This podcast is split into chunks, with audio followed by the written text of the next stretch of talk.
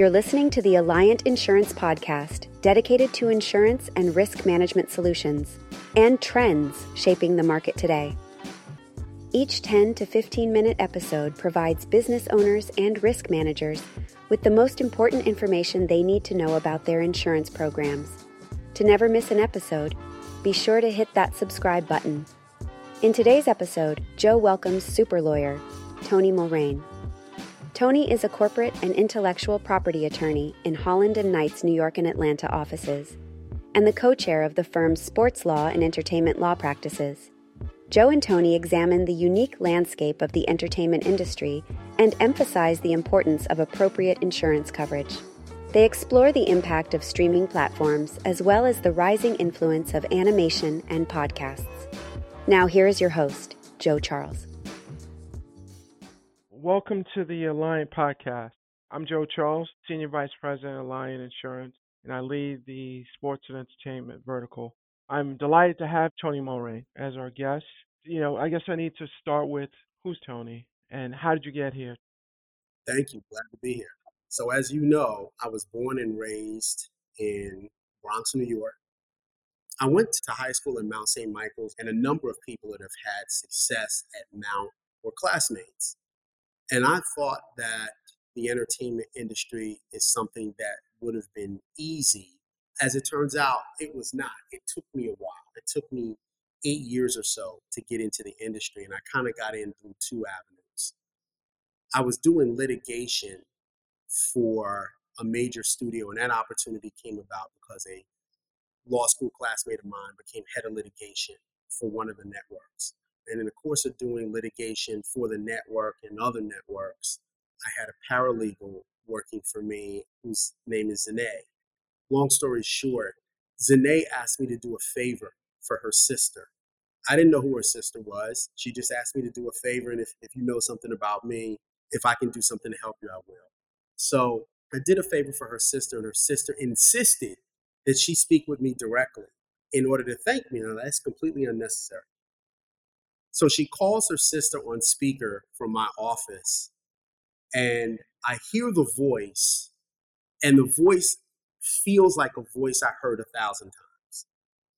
And when we got off the phone, I said to Zane, I said, Do I know your sister? And she said, I, I don't think so. And I said, Well, her voice sounds really familiar. I said, Well, what does your sister do for a living? And she said, She's in show business. And I said, anything in particular? And she said, Yeah, she's on this show that you probably never watch. It's this little show called The Martin Show. And I'm like, Your sister is Pam from The Martin Show, Tichina Arnold? And she said, Yeah, it, it is. Well, she was sizing me up because she wanted me to become Tichina's lawyer. And while I viewed it as a great opportunity for me, the first thing Tichina wanted me to do was a stage production agreement, which I had no idea how to do. Tichina sent the fax. Yeah, it was long enough ago that they actually sent faxes. She sent the fax, and it was a stage production agreement. I called Tichina and I said, "Hey, you misdirected this to me. Give me your entertainment lawyer's phone number, and I'll send it on to her or him." And she said, "You are my entertainment lawyer." And so I'm in the office for like a couple of nights, reading every horn book that I can read on how to do stage production agreement.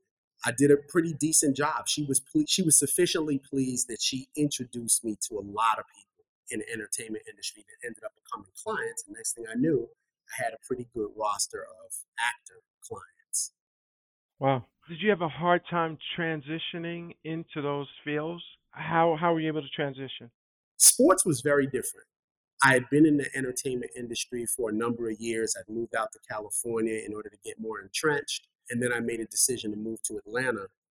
And when I moved to Atlanta, I thought it would be a good idea to diversify my practice to include sports. And this is particularly the case because, unlike a lot of lawyers at boutique law firms, I've always been on a, on a large general practice platform, which has facilitated my ability to do more than just entertainment and now sports transactions for clients. I'm able to provide by way of example, and, not that it's necessarily my practice area, but I have partners who can provide asset protection, trust and estates work. So I was able to provide those services. I can recall having a client that made an investment in a hotel. So we had a hospitality group and a real estate group. and a corporate practice group that could support those endeavors. And so what I ended up becoming was outside general counsel to a number of my clients in the entertainment space. And I said, hey, I can adopt this very same model out of Atlanta as it relates to professional athletes.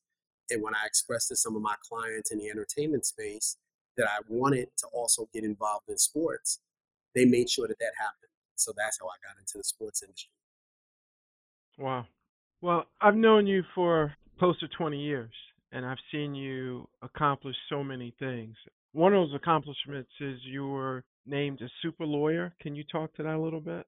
There's a number of ranking services that really evaluate lawyers. Super lawyers is a designation that, as I understand it, is afforded to 1% of lawyers in America. I was fortunate enough to receive a super lawyer's designation for both sports and entertainment last year.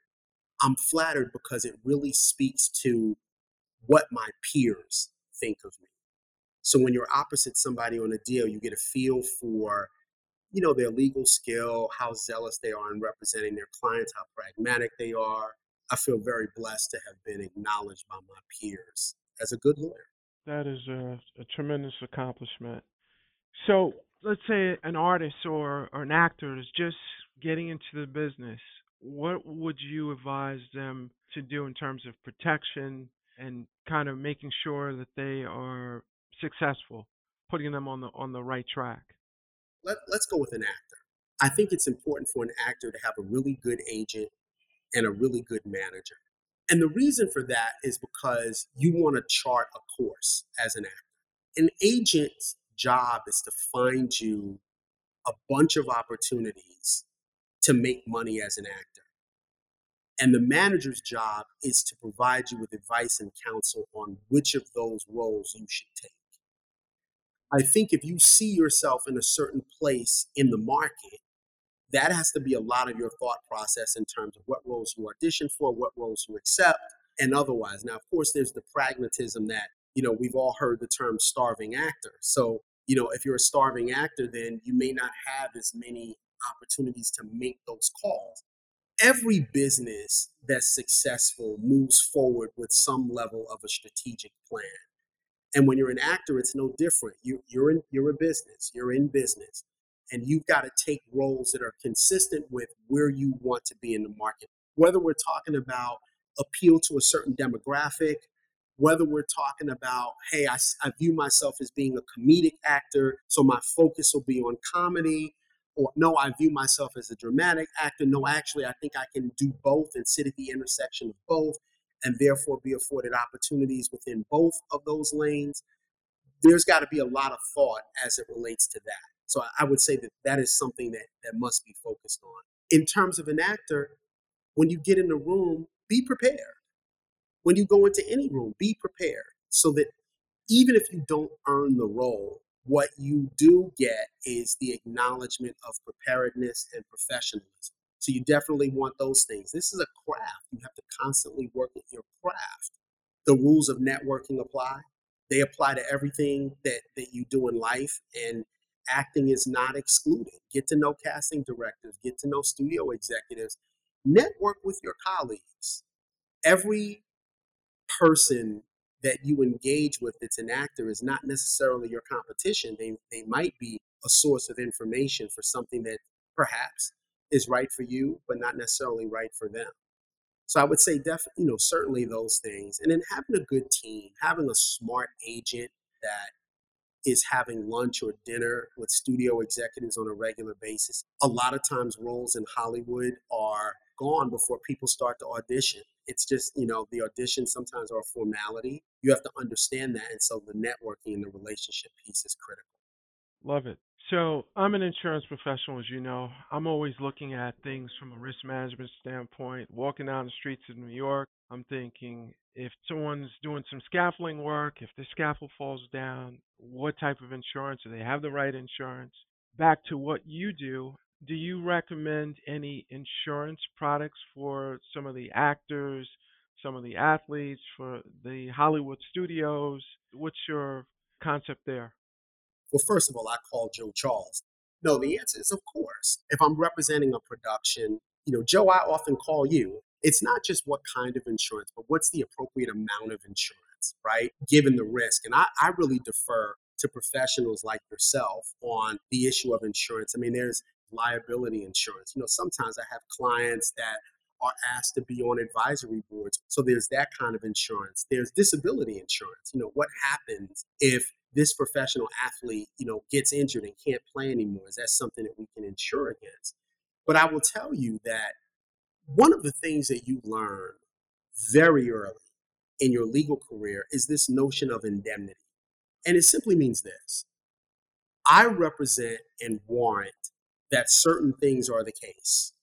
By way of example, I represent and warrant that intellectual property, an idea that I'm bringing to a production is unique to me, it's my own, and it doesn't infringe on anybody else's intellectual property. Okay? I make that representation. Appropriately, the studio comes across the table and says, But what if you're not telling me the truth as it relates to that representation? And now I, the studio or production company gets sued for trademark infringement, copyright infringement, or what have you. What happens in the studio saying, you have to defend, indemnify, and hold me harmless. What does that mean? It means that there's a lawsuit, you've got to defend me. You've got to engage counsel, right? So you've got to defend me.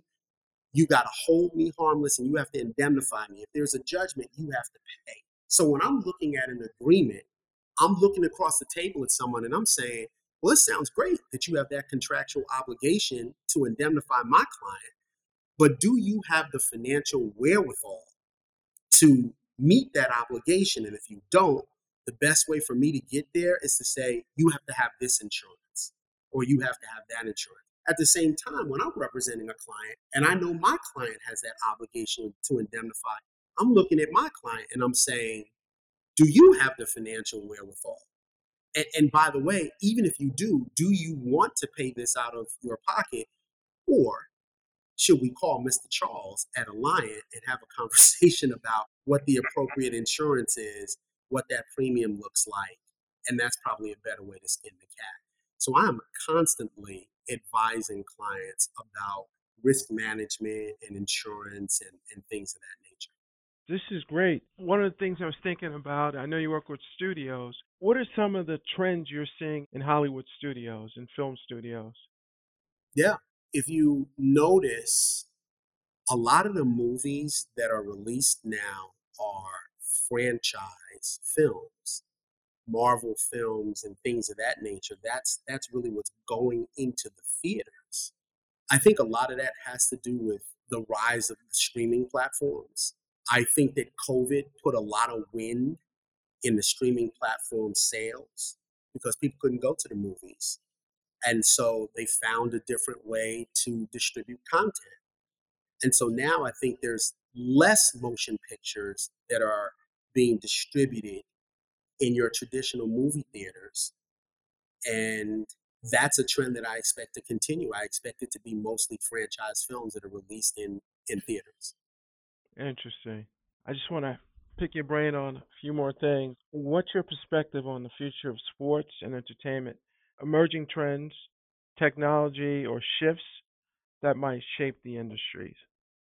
One of the things clearly name, image, and likeness is, is one of the most talked about things in the in the sports industry. You have companies like Overtime Elite that stepped into that space at a time where athletes were struggling to be able to leverage and monetize their name, image, and likeness. And you have a company like Overtime come forward and say, hey, you can become a professional and we will help you to leverage your name, image, and likeness and so now you have an alternative to playing college athletics by way of example. So that's one of the trends. I think what we're going to see is a lot more focus on helping athletes to monetize their name, image, and likeness. I think you'll see a lot of that. On the entertainment side, we've got a writer's strike that I'm certainly hoping doesn't go on for too long. You've had COVID, which mm-hmm. really impacted the ability of you know, actors to be on set. There were a number of productions that started and stopped because, you know, COVID was running rampant through various casts. And so productions had to be shut down. I think there was a, a decided shift towards animation, which doesn't require as much. Animation is mostly done by computer. And you have voiceovers, which can be done individually. I think that as a downside protective measure, I think you'll see studios looking at those things. I'm hoping that this is the only pandemic of the COVID nature of my lifetime, but there's no assurances of that. So I think studios are vigilant about having that downside protection in place. So I see those as some trends. You just point out a bunch of things I never even thought about. The an- animation and the voiceovers makes total sense. So a lot of those folks who were, I guess, working on the animation side of the business, it worked out for them. It was very fruitful for them. And then the uh, the voiceover actors and actresses, they probably got a lot of opportunities there. Absolutely. The other thing that I'll mention is that podcasts are playing a major role in the entertainment industry right now. And a lot of people don't really understand how the model works, but the podcast model really follows, in many regards, the traditional linear television model. You have studios and you have networks, right? So, what does a studio do? A studio acquires and produces content.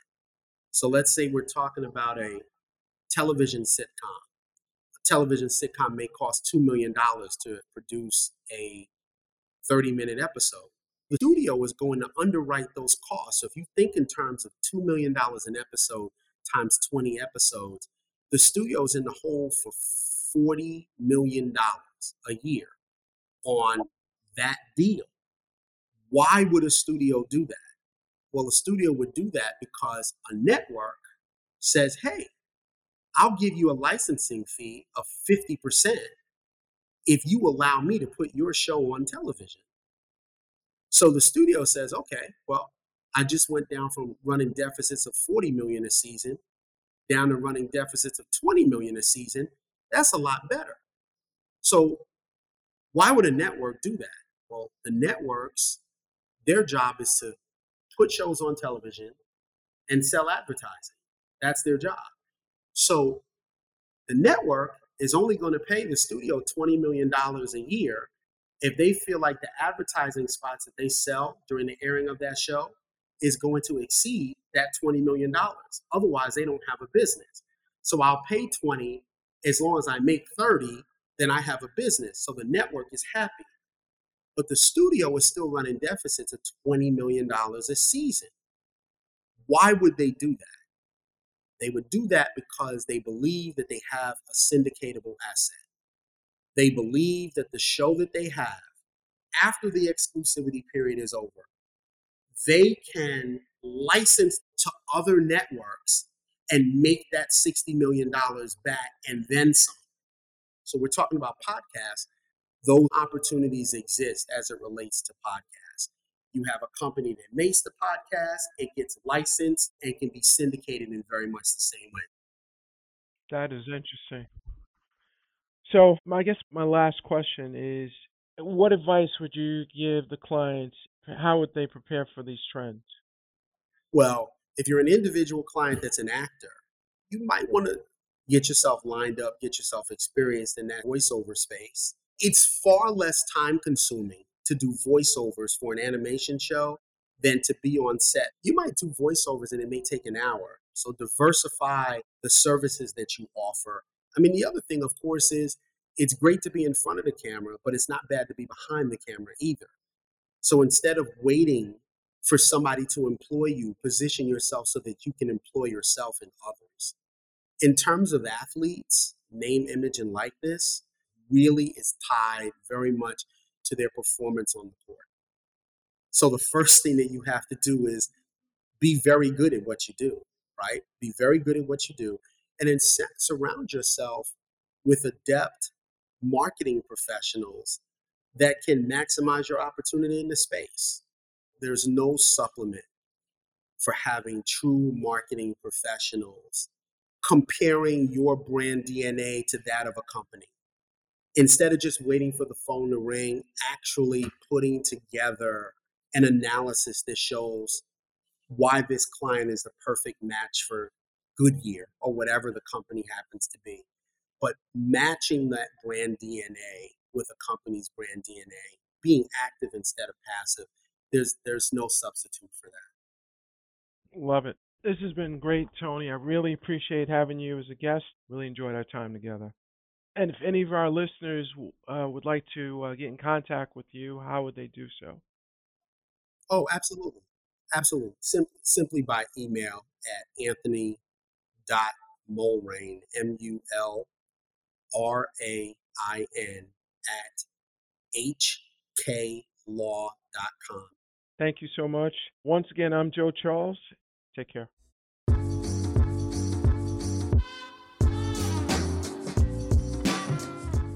Thanks for listening to today's episode. For more information, visit us at alliant.com forward slash sports and entertainment. See you during the next episode, and don't forget to subscribe.